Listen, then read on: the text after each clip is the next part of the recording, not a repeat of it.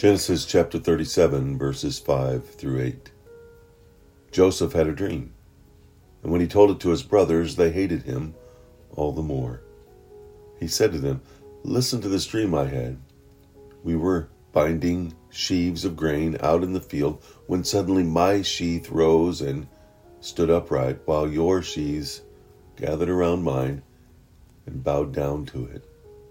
His brothers said to him, Do you intend to reign over us? Will you actually rule us? And they hated him all the more because of his dream and what he had said. This is the account of Joseph and his eleven brothers, the sons of Jacob. You know, this event or this this um, account is an account of one of cockiness, to be honest with you. Joseph, the favorite son of Jacob, was already elevated by his dad, made him a coat of many colors, and touted over him above his other sons. And now Joseph was coming with dreams, sharing that his dream was he was going to be elevated over his brothers. Joseph fueled the fire of this uh, hatred and this jealousy that his brothers already had with his immature attitude and boastful manner. No one enjoys a braggart, and Joseph learned his lesson the hard way. His angry brothers sold him into slavery to get rid of him.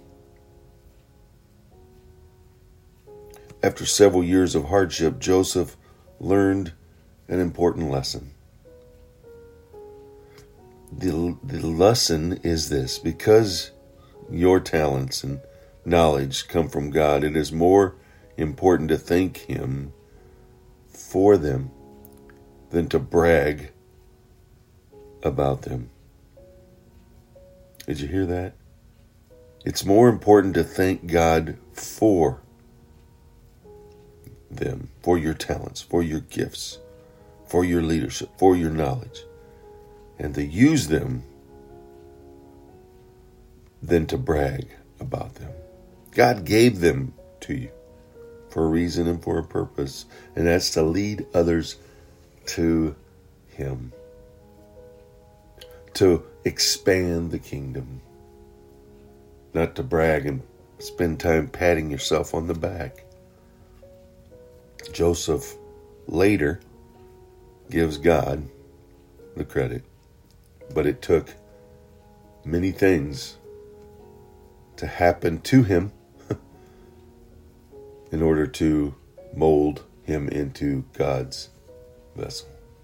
God desires us to be more and more like him. Stay vertically focused. Think about the gifts God has given you and thank Him for them. Don't spend time bragging about them. He did it for us. Let's do it for others by sharing the love and forgiveness and grace He has extended to us and offers to the world.